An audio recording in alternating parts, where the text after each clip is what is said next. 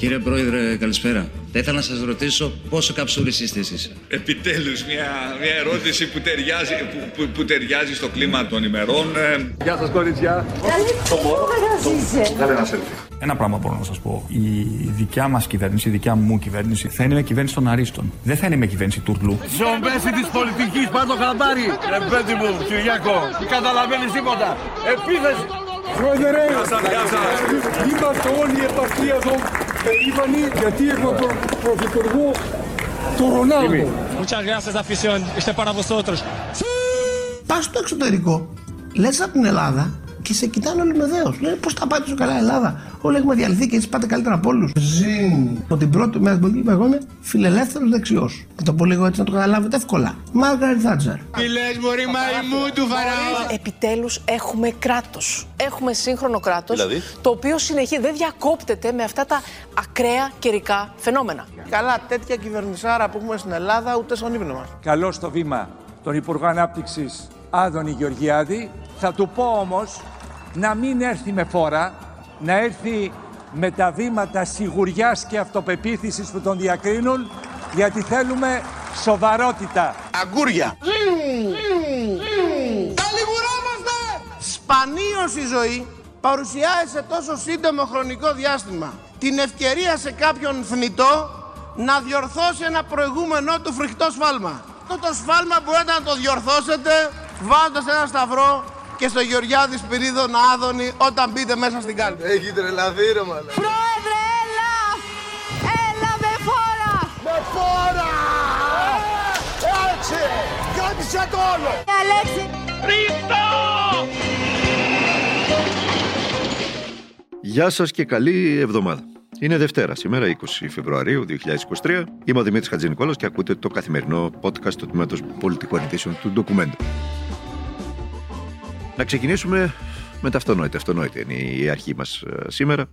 20 Φεβρουαρίου 2023. Χθες Κυριακή, 19 Φεβρουαρίου, ανακοινώθηκαν τα, το, το 75 περίπου της 100 των ψηφοδελτίων του, του ΣΥΡΙΖΑ Προοδευτικής Συμμαχίας σε όλη τη χώρα. Μεταξύ αυτών και στην Α Αθήνας. Μεταξύ των ονομάτων λοιπόν ε, και των υποψηφίων στην Α Αθήνας είναι και ο Μιλών. Φαντάζομαι το μάθατε, το ακούσατε, το διαβάσατε. Τέλος πάντων, ακόμα και όσοι δεν το διαβάσατε και το ακούτε τώρα από μένα, σας λέω ότι από σήμερα, από σήμερα δεν λέω όσα λέω και δεν θα λέω όσα λέω, για όσο καιρό τα λέω, ως δημοσιογράφος και αρχισυντάκτης πολιτικών και διεθνών ειδήσεων του ντοκουμέντου τα τελευταία 6 χρόνια, από το ξεκίνημά του δηλαδή, ούτε ως δημοσιογράφος τα τελευταία 32 χρόνια, από τα, 1000, τα 34 για την ακρίβεια, από το 1988, αλλά ως υποψήφιος με τον ΣΥΡΙΖΑ στην Α εκλογική περιφέρεια της Αθήνας. Ω τέτοιο θα με κρίνετε πλέον και ό,τι λέω. Μέσα από αυτό το φίλτρο θα αντιλαμβάνεστε όσα λέω και όσα γράφω. Δεν υπάρχει πλέον ε, η δημοσιογραφική ταυτότητα ε, για όσο καιρό δεν υπάρχει. Δεν υπάρχει πλέον ο λόγος ενός δημοσιογράφου, υπάρχει ο λόγος ενός υποψηφίου ενός κόμματος. Ε, είναι προσανατολισμένος μέσα από την υποψηφιότητά του και μέσα από την ιδεολογική ταυτότητα του συγκεκριμένου κόμματος. Αυτά θέλω να τα γνωρίζετε για να έχουμε μια καθαρή σχέση απέναντί μας. Κάποιοι θα διαφωνήσουν, κάποιοι θα, δια- θα συμφωνήσουν, κάποιοι θα είναι απέναντι, κάποιοι θα είναι ε, υποστηρικτικοί. Έτσι είναι η ζωή, δεν συμφωνούμε όλοι σε όλα. Ε, ούτε καν ε, εμείς οι ίδιοι που κάνουμε τις επιλογές μας είμαστε πάντα σίγουροι για αυτές. Ε, έχουμε αμφιβολίες, έχουμε αναστολές, ε, κάποιοι άλλοι μπαίνουν με πολύ ενθουσιασμό, κάποιοι άλλοι μπαίνουν με αμηχανία. Είναι μέσα στη ζωή όλα αυτά. Το, το βασικό είναι αυτό που σας έλεγα όλα αυτά τα προηγούμενα χρόνια, όσοι ακούτε και το podcast όλα αυτά τα τελευταία 3-3,5 χρόνια. Το βασικό είναι να υπάρχει ειλικρίνεια στη σχέση μας. Έτσι, αυτό, αυτό είναι το μόνο το οποίο μπορώ να υποσχεθώ εγώ τουλάχιστον, την ειλικρίνεια. Όπως έγραψα και στο, και στο Facebook, Facebook χθες, ε, όλο αυτό το πράγμα για μένα περιέχει πολλή αμηχανία και αρκετή προσμονή. Τώρα πάμε στα, στα, στο διατάφτα, όσο μπορεί να εξηγήσει κάποιος το διατάφτα. Το δικαιοσύνη παντού, αυτό που έβαλε στην, ε, στη Μαρκίζα ο πρόεδρος του ΣΥΡΙΖΑ, ο Αλέξης Τσίπρας, είναι ένα ωραίο πρόταγμα για να ενταχθεί κανείς σε όλη αυτή την ιστορία. Σε όλη αυτή την περιπέτεια. Η χώρα, κατά την άποψή μου, έχει μεγάλο, τεράστιο έλλειμμα δικαιοσύνης, τεράστιο έλλειμμα ισονομίας και αυστηρής λογοδοσίας των ισχυρών, των απανταχού ισχυρών. Δηλαδή τη τη οικονομικής ελίτ, της πολιτικής ελίτ και όλα τα ξέρετε, δεν χρειάζεται να πω κάτι. Η χώρα έχει πρόβλημα και στους περίφημους πυλώνες της δημοκρατίας. Έχει πρόβλημα, για παράδειγμα, στη δικαιοσύνη. Σοβαρότατο πρόβλημα. Έχει πρόβλημα στην ενημέρωση. Σοβαρότατο πρόβλημα. Ε, έχεις βάλει βία εκεί και στους δύο πυλώνες το κομματικό κράτος. Έχει υποκαταστήσει την αξιοκρατία. Οι επιλογές γίνονται με βάση τα συμφέροντα της εκάστοτε εξουσίας. Και στην Ελλάδα το έχουμε τερματίσει αυτό. Ακόμα και να δεχτεί κάποιος, που μπορώ να το δεχτώ εγώ κάλλιστα, ότι όλες οι εφημερίδες, όλα τα μέσα για παράδειγμα έχουν μια ιδεολογική ταυτότητα. Έτσι γίνεται στον κόσμο. Άλλη ταυτότητα έχει η Liberation, άλλη η Humanité, άλλο η Financial Times, άλλη το BBC, το Reuters και πάει λέγοντας. Ε, αυτό μπορώ να το καταλάβω και, είναι και μέχρι ενός σημείου είναι και, ε, και αυτονόητο, διότι και στην, εντός της κοινωνίας υπάρχουν, ε, υπάρχουν ιδεολογίες. Συνεπώς, τα μέσα μαζικής ενημέρωσης απαφήνονται σε συγκεκριμένες ιδεολογίες. Όλα. Έτσι. Αυτό είναι λογικό ε, να συμβαίνει. Και είναι λογικό κάποιοι δημοσιογράφοι να έχουν και την ιδεολογική τους, αν θέλετε, ε, ταυτότητα κατατεθειμένη ώστε να γνωρίζει και ο κόσμος ποιος μιλάει, από ποια θέση μιλάει και τι λέει. Αυτό που δεν είναι λογικό όμως και αυτό που γίνεται στην Ελλάδα είναι ότι εδώ το έχουμε τερματίσει όλο αυτό το σύστημα. Διότι όχι μόνο ε, προωθούνται γενικώ τα δικά μας παιδιά παντού, χωρίς κανένα ίχνος αξιοκρατίας, αλλά τα δικά μας παιδιά απολαμβάνουν και ασυλία. Όταν πιάνονται κάποιοι ε, με τη γίδα στην πλάτη, γιατί και αυτό συμβαίνει στη ζωή. Κάποιοι μπορεί να έχουν ιδεολογική ταυτότητα και έντονη μάλιστα, αλλά μπορεί να είναι τίμοι οι άνθρωποι. Να μην διανοούνται να βάλουν το χέρι τους στο, στο βάζο με το μέλι. Ε, κάποιοι άλλοι όμως το κάνουν. Ακόμα και αν πουλάνε ανεξαρτησία. Ε, εκεί λοιπόν πρέπει το κράτος να είναι άτεκτο απέναντι σε όλους αυτούς. Δεν μπορεί δηλαδή να απολαμβάνουν ασυλία τα δικά μας παιδιά. Ειδικά τα κατάσταση η οποία με τη Νέα Δημοκρατία του κ. Μητσοτάκη έχει ξεφύγει εντελώς τα τελευταία χρόνια. Εντελώς έχει ξεφύγει. Όλα αυτά λοιπόν, ε, ειδικά στον τομέα της ενημέρωσης, ήταν μια, ένα σκούντιμα για μένα να, να αποφασίσω να δεχτώ αυτή την πρόταση. Ε, νομίζω ότι χρειάζεται μεγάλη βοήθεια ο ΣΥΡΙΖΑ στο θέμα της ενημέρωσης. Ε, υφίσταται μια αδικία κατά τη γνώμη μου, αν θέλετε το κρατάτε, αν θέλετε το πετάτε. Μια τεράστια αδικία ε, από την πρώτη στιγμή που διεκδίκησε, που, που έδειξε ότι η χρεοκοπία της χώρας θα το φέρει στην εξουσία ε, μια τεράστια αδικία. Είναι σχεδόν τα, τα, τα μέσα μαζικής ενημέρωσης, ειδικά τα συστημικά μέσα μαζικής ενημέρωσης, τα, τα έξι κανάλια στη χώρα, είναι σχεδόν εχθρικά απέναντί τους. Και είναι σχεδόν υποστηρικτικά απέναντι στους πολιτικούς του αντιπάλους. Άλλη βαρύτητα έχει, για παράδειγμα, ένα φάλτσο ενός στελέχους του ΣΥΡΙΖΑ και άλλη βαρύτητα έχει ένα φάλτσο ενός στελέχους της Νέας Δημοκρατίας. Δηλαδή, ε, στην, να σας πω ένα πρόσφατο παράδειγμα, ας πούμε. Στην, ε, στο ΣΥΡΙΖΑ μπορούμε ας πούμε, να, να δηλήσουμε το, την, το, τον κόνοπα της δήλωσης του, του Παύλου Πολάκη για την ακρίβεια. Μια που το έφερε ο λόγος, γιατί χθες υπήρξε αυτή η αριθμία στο ΣΥΡΙΖΑ με την, με την, με την ανάρτηση του Παύλου Πολάκη στο, στο Facebook ε, για τις υποψηφιότητες στα Χανιά. Αλλά την ίδια ώρα, ας πούμε, μπορεί για παράδειγμα ο κύριος Άδωνης Γεωργιάδης, ο οποίος έχει βρεθεί με αντιευκρίνηστα στο λογαριασμό του, να λέει ό,τι μπορείτε να φανταστείτε μέσα από τα, από τα μίντια και να τον καλούν κάθε μέρα χωρίς να τον κριτικάρει κανένας. Χωρίς να το ασκεί κριτική κανένας. Την ίδια ώρα μπορεί να εμφανίζουν ξαφνικά τον κύριο Καρατζαφέρη ότι επανέκαψε στην πολιτική κονίστρα, ε, να τον βάζουν μπροστά τους και να του κάνουν συνεντεύξεις και να ξεχνάνε όλοι τους, μα όλοι τους, ότι ο κύριος αυτός είναι καταδικασμένος 18 μήνες από την ελληνική δικαιοσύνη για δύο offshore που βρέθηκαν στο, αδήλωτες στο, στην ιδιοκτησία του και η μία εξ αυτών είχε και 6.600.000 δολάρια, αν θυμάμαι καλά. Και στα μίντια δεν υπάρχει κανένα πρόβλημα. Το πρόβλημα υπάρχει πάντοτε όταν μιλάμε για στελέχη του, του ΣΥΡΙΖΑ, τα οποία τα έχουν στο, στο μικροσκόπιο και ακόμα και να βήξουν ε, δημιουργείται πρόβλημα. Αυτή λοιπόν την τεράστια αδικία που είναι και, είναι και στρέβλωση της δημοκρατίας, έτσι, το καταλαβαίνετε αυτό είναι και στρέβλωση της δημοκρατίας, ε, πρέπει να αποκατασταθεί στη χώρα. Δεν μπορεί να συνεχιστεί αυτό το πράγμα, όσο και να βολεύει τους πάντες εκτός από το ΣΥΡΙΖΑ. Βολεύει και την Νέα Δημοκρατία φυσικά, γιατί είναι ο άμεσος αντίπαλός της. Βολεύει όμως και τα κόμματα της ίσονος αντιπολίτευσης, διότι ψαρεύουν από τα ίδια εκλογικά νερά με το ΣΥΡΙΖΑ. Οπότε όσο πιο πολύ κοντίνει ο ΣΥΡΙΖΑ, τόσο το καλύτερο για αυτούς. Ή για να το πω και αλλιώς, όσο δεν αυξάνει ο ΣΥΡΙΖΑ τα, τα ποσοστά του, επειδή πρώτα υπήρχε το αντισύριζα μέτωπο και επειδή αυτό το αντισύριζα μέτωπο συντηρείται παντή τρόπο τη σήμερα ημέρα, μια χαρά τους βολεύει και αυτούς για να μπορέσουν να μπουν στη Βουλή και να έχουν και αυτοί το, το κομματάκι που τους αναλογεί στην πίτα της δημοκρατίας. Ε, αυτή λοιπόν η, η στρέβλωση ε, αξίζει τον κόπο να ασχοληθεί κάποιος με αυτή τη στρέβλωση. Και να απαιτήσει να, να τελειώσει αυτό το καθεστώς. Να μπαίνουμε όλοι με τις ίδιες πιθανότητες στην, στην πολιτική κονίστρα και από εκεί και μετά, όποιος είναι ο πιο ικανός, όποιος κομίσει την πιο σωστή και σοβαρή πρόταση, όποιος επικοινωνήσει καλύτερα με τον Έλληνα ψηφοφόρο, αυτός και να κερδίζει τις εκλογές. Έτσι είναι η δημοκρατία. Δεν υπάρχει κάτι άλλο από αυτό.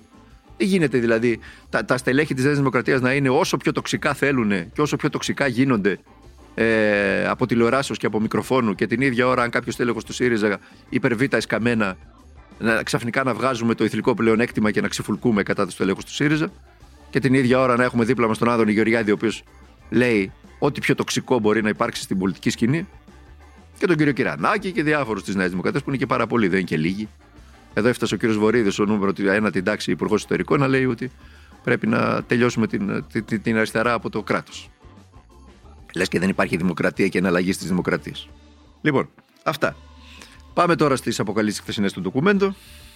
Μεταξύ άλλων, το, το χθεσινό το φίλο αποκαλύπτει τη μεγάλη οικονομική ζημιά που προήλθε από τις απευθείας αναθέσεις τις οποίες είχε συνάψει η Γενική Γραμματεία Αντιγκληματική Πολιτικής, η κυρία Νικολάου δηλαδή, με διάφορες εταιρείες από τον Μάρτιο του 20 έως τον Μάρτιο του 21. Ένα χρόνο δηλαδή, σε τιμές εξωφρενικές, με πρόσχημα την προστασία από τον κορονοϊό. Αποδείχτηκε ότι οι τιμές τις οποίες αγόραζε η κυρία Νικολάου ε, ήταν τέσσερις φορές ακριβότερες από ό,τι οι ίδιες εταιρείες πουλούσαν στην, ε, στην υπόλοιπη αγορά. Τα ευρήματα των, των ελεγκτών ήταν ε, συγκλονιστικά, στην κυριολεξία είναι συγκλονιστικά. Εταιρείες που μόλις έχουν ιδρυθεί και χωρίς να έχουν ανάλογη πείρα πουλούν τα ίδια προϊόντα, μάσκετ δηλαδή, rapid test, γάντια, στην ε, Γενική Γραμματεία Αντιγκληματική Πολιτικής, ακόμα και τέσσερις φορές παραπάνω από ό,τι σε άλλους φορείς του δημοσίου. Έτσι. Απίστευτο, δεν είναι; Απίστευτο. Ε, Κάποιες εταιρείες εμφανίζονται να τροποποιούν το καταστατικό τους, αφού πρώτα έχουν συνάψει σύμβαση με τη Γενική Γραμματεία Αντιγκληματική Πολιτικής, καθώς καμία σχέση δεν είχαν με τα προϊόντα ή τις υπηρεσίες που έπρεπε να παρέχουν. Έτσι. Κυρία Νικολάου, όταν τα, ανακαλύπταμε, τα αποκαλύπταμε όλα αυτά από το ντοκουμέντο, εκείνη το, το 20 και το 21, μας έλεγε, είχε φτάσει σημείο να μας αποκαλέσει στα social media γουρούνια. Αλλά έχει ο καιρός γυρίσματα. Χθες επίσης, σε μια άλλη αποκάλυψη, έρχεται σε αυτό που σας λέω πριν, στο, στο Δημοκρατία παντού, η EFC αποκάλυψε κάτι ιδιαίτερο σήμερα, στο σημερινό της φίλο, αποκαλύπτει κάτι ιδιαίτερο σοβαρό, κατά τη γνώμη μου, το οποίο μπορεί να ξεκλειδώσει το σκάνδαλο των υποκλοπών. Η ΑΑΔ και ο κύριος Πιτσελής, έτσι δεν είναι η ΑΔΑΕ, προσέξτε, δεν είναι η ανώτερη αρχή διασφάλισης του απορρίτου των επικοινών, είναι η ΑΔ. Ε, η ανώτερη αρχή δημοσίων εσόδων. Και ο κύριος Πιτσιλής, ο επικεφαλής της, έσπασαν στα τρία τη φορολογική έρευνα στα πρότυπα των γνωστών 45 του πρώην νομάρχη Παναγιώτη Ψωμιάδης στη Θεσσαλονίκη για να περάσει κάτω από τα ελεγκτικά ραντάρ. Ποια έρευνα, ποια έρευνα, ακούστε. Είναι η περίφημη έρευνα για, τη... για το θέμα της ε, Ιωνίας Τεχνικής και της κύρα ΑΕ ε, και ο διοικητής της Ανεξάρτητης Αρχής Δημοσίων Εσόδων, όπως είπε ο κ. Πιτσιλής, αντί να αναθέσει σε ειδικό συνεργείο ελέγχου τη διαρεύνηση των αποκαλύψεων για τα εικονικά τιμολόγια της Ιωνίας Τεχνικής, θυμάστε, είναι η εταιρεία αυτή ε, κατασκευαστική, χωματουργικών εργασιών, ούτε καν κατασκευαστική δεν τη λες, η οποία έχει κόψει δεκάδες τιμολόγια εικονικά και τα οποία βρέθηκαν μάλιστα και, στη, και, σε, και στην περίφημη Mark, την δημοσκοπική εταιρεία που διεξάγει έτσι, έρευνες ακόμα και σήμερα τις βλέπουμε στη δημοσιότητα. Πολιτικές για την πρόθεση ψήφου.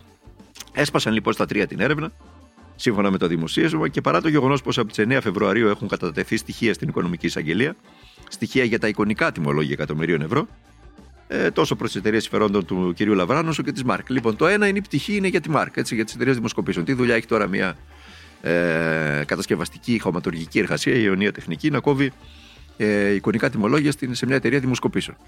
Εξηγήστε μου εσείς. Και το δεύτερο είναι η εταιρεία του κ. Λαβράνου. Έτσι. Ο κ. Λαβράνου είναι κεντρικό πρόσωπο στο θέμα των, του, του Predator, του περίφημου του λογισμικού spyware. Και εκεί υπήρχαν εικονικά τιμολόγια. Δηλαδή, όλο αυτό το, η τριγωνική σχέση καταλαβαίνετε πως βρωμάει από χιλιόμετρα. Όπως γίνεται αντιληπτό, η εξέταση της υπόθεσης σε τρία μέρη αντί συνολική εξέτασης από ομάδα έμπειρων ελεγκτών βαραίνει τον ίδιο τον πρόεδρο της ΑΔΕ, τον κύριο Γιώργο Πιτσιλή, καθώς προκύπτουν ερωτηματικά σχετικά με την αποτελεσματικότητα των ερευνών. Αλλιώς είναι να είναι μια κεντρική έρευνα και αλλιώς να της σπάσει κομμάτια. Παράλληλα, τίθεται και ένα εξίσου σοβαρό ερώτημα σχετικά με το αν το υψηλόβαθμο στέλεχος της Υπηρεσίας Ερευνών και Διασφάλισης Δημοσίων Εσόδων, ο κύριος Πύρος Κουσουνής, ε, είναι σε θέση να, να φέρει πέρα στην έρευνα. Για ποιο λόγο, διότι αν θυμάστε, σύμφωνα με τις αποκαλύψεις του ντοκουμέντο, έχει υπάρξει και ο ίδιος στόχος παρακολούθησης. Έτσι. Έχει λοιπόν τη βούληση να εξετάσει την υπόθεση των τιμολογίων της ε, Κρίκελ ή όχι, την άλλη εταιρεία που εμπλέκεται με το θέμα του Πρέταντορ και τον κύριο Λαβράν. Πρόκειται για ένα γεγονός που τελεί σε γνώση της ηγεσίας της ΑΔΕ, αλλά αποσιοποιείται. Δεν το ξέρει κανένας. Αλλά εκλογές έχουμε, εκλογές έρχονται. Οπότε βγήκε και στην προεκλογική γύρα η Νέα Δημοκρατία. Ανοίγει αύριο, για να πάμε στα τρέχοντα, η πλατφόρμα του Market Pass. Το θυμάστε, αυτό το περίφημο Market Pass που έρχεται κατά την κυβέρνηση να συμπληρώσει το καλάθι του νοικοκυριού. Να δώσει δηλαδή ένα ποσό για την ακρίβεια στην, στα τρόφιμα στην αγορά, στα σούπερ μάρκετ, η οποία τρέχει με 15% μήνες τώρα, έτσι. Διπλάσια από τον πληθωρισμό, επί της ουσίας. Ε, οι αιτήσεις θα υποβληθούν στο, στο vouchers.gov.gr. Θα γίνουν ως 15 Μαρτίου, αύριο είπαμε ανοίγει, Τρίτη και οι πρώτες πληρώμε θα γίνουν αρχές Μαρτίου. Ακούστε τώρα ποιοι το δικαιούστε. Αυτό το ποσό, θα σας πω ποιο ποσό. Για ποιο ποσό μιλάμε. Τα φυσικά πρόσωπα που δικαιούνται την ενίσχυση ε, είναι αυτά τα οποία το 2021 στη φορολογική τους δήλωση είχαν ετήσιο εισόδημα 16.000 ευρώ για άγαμο, 24.000 για έγγαμο και προσαυξημένο κατά 5.000 για κάθε εξαρτώμενο τέχνο. Αν υπήρχε μια οικογένεια δηλαδή με δύο παιδιά, το ποσό ανεβαίνει στα 34.000 ευρώ το 2021. Έτσι.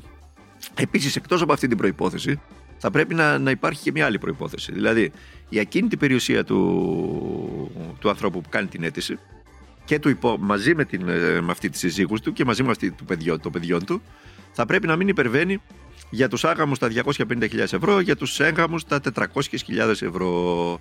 Δηλαδή, να σας το πω απλά, αν έχετε εσείς ένα σπίτι στην Αθήνα, ας πούμε, ε, η μαμά σας σας έχει αφήσει ένα εξοχικό στην Αθήνα, στην, ε, κάπου, ξέρω εγώ, δεν ξέρω πού, οπουδήποτε βάλτε εσείς ένα εξοχικό. Και συγχρόνως έχει και ένα σπίτι η γυναίκα σας στο, στην Αθήνα ή οπουδήποτε αλλού, ένα άλλο εξοχικό, τότε μάλλον τα 400.000 ευρώ τα ξεπερνάτε, οπότε θα βρεθείτε εκτός. Το ύψος τώρα της ενίσχυσης ανέρχεσαι σε ποσοστό 10% επί του μηνιαίου ύψους αγορών στο σούπερ μάρκετ. Προσέξτε όμως εδώ, δεν είναι αυτό που ξοδεύετε εσείς, γιατί είμαι σίγουρος ότι δεν ξοδεύετε τόσο.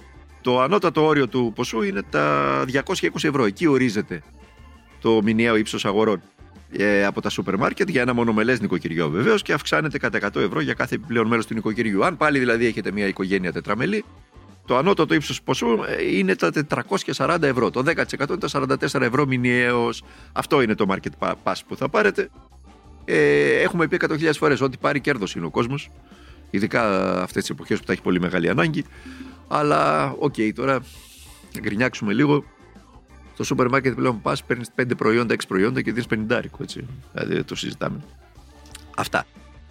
Ε, στο πολιτικό ρεπορτάζ σήμερα κυριαρχεί και τι βόμβες που έριξε η Ντόρα Μπακογιάννη χθες κατά τη διάρκεια της συνέντευξής της ε, στον τηλεοπτικό σταθμό Κρήτη TV.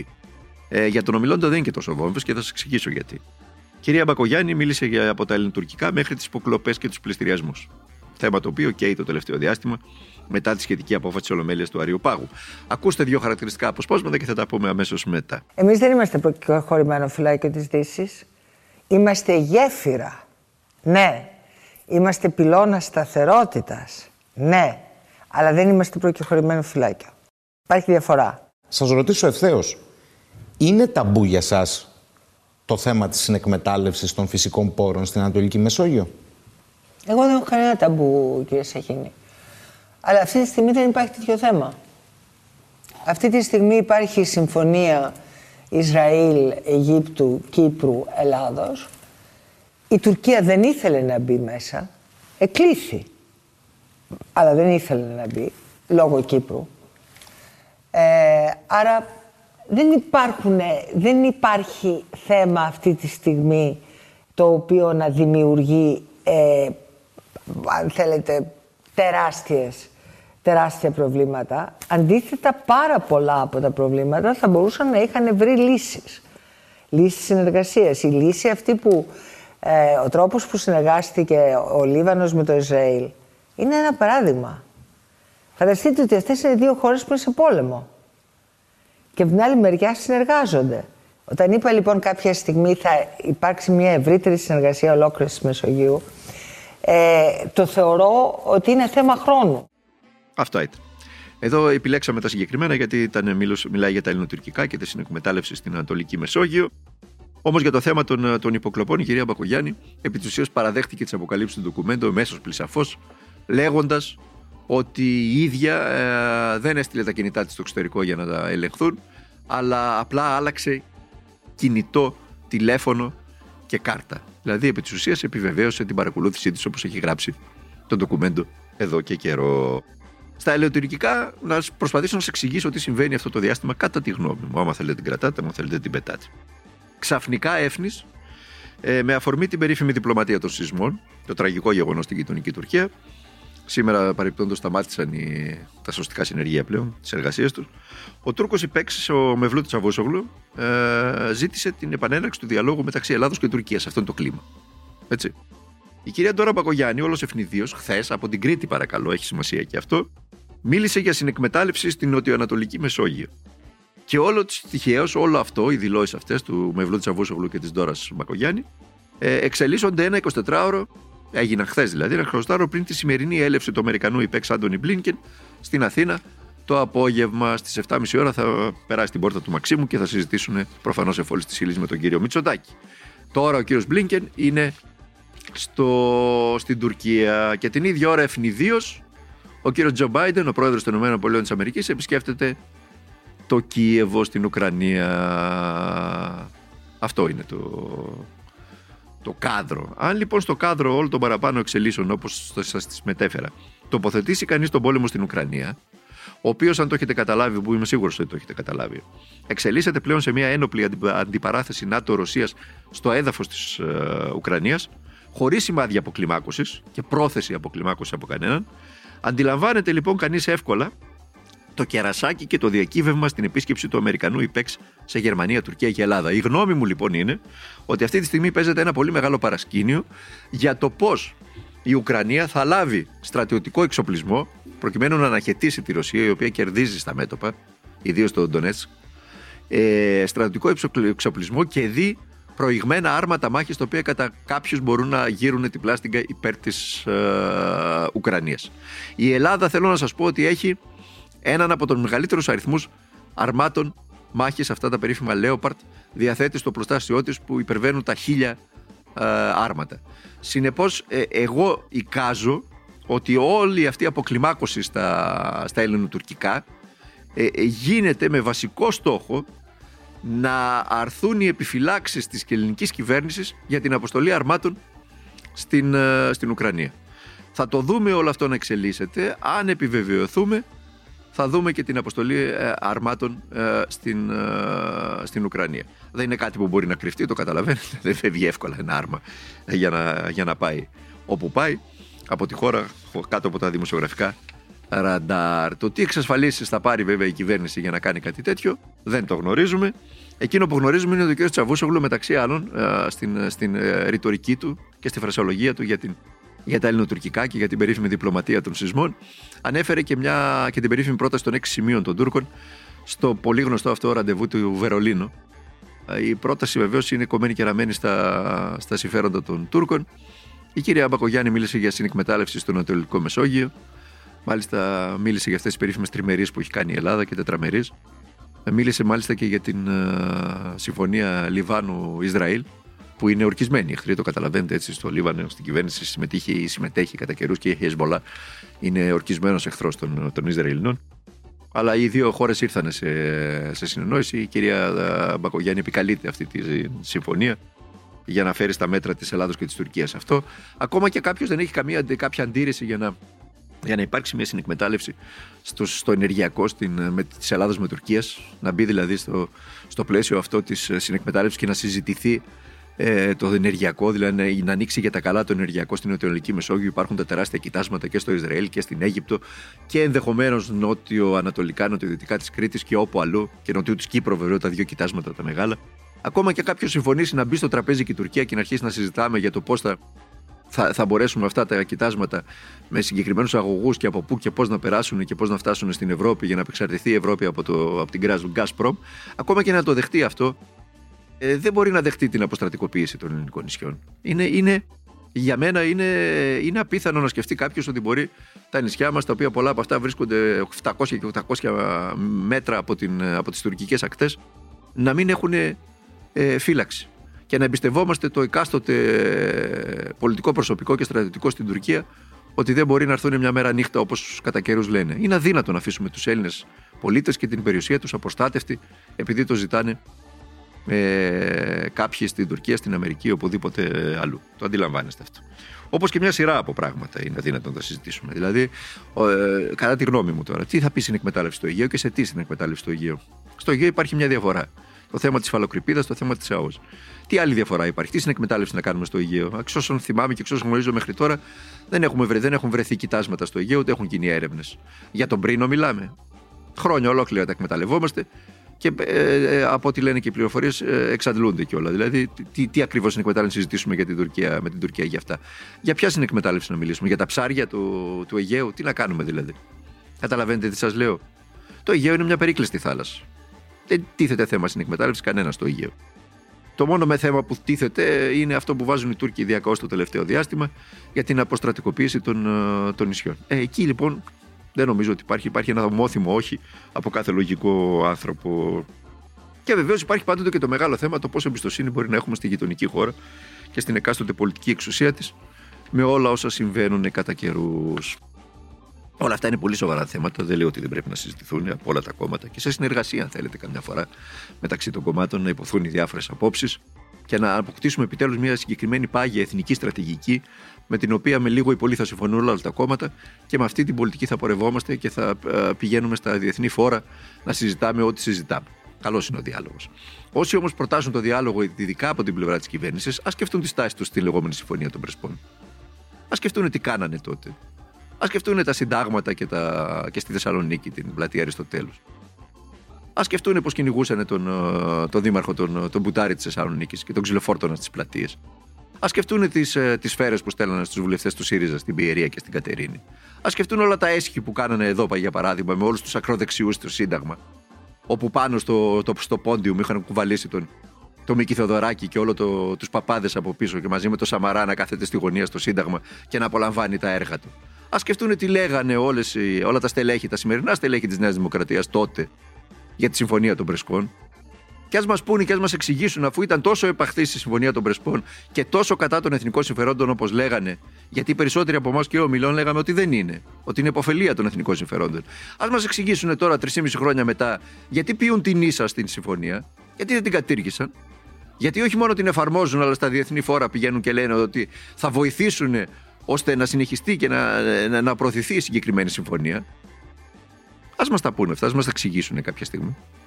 Λοιπόν, αυτά. Θα τα πούμε μαζί αύριο. Ήταν το καθημερινό podcast του Τμήματος Πολιτικών Ειδήσεων του Ντοκουμέντο. Μέχρι τότε να περνάτε, μέχρι αύριο να περνάτε, να είστε καλά, προσέχετε τον εαυτό σας και να αγωνίζεστε για τα πάντα.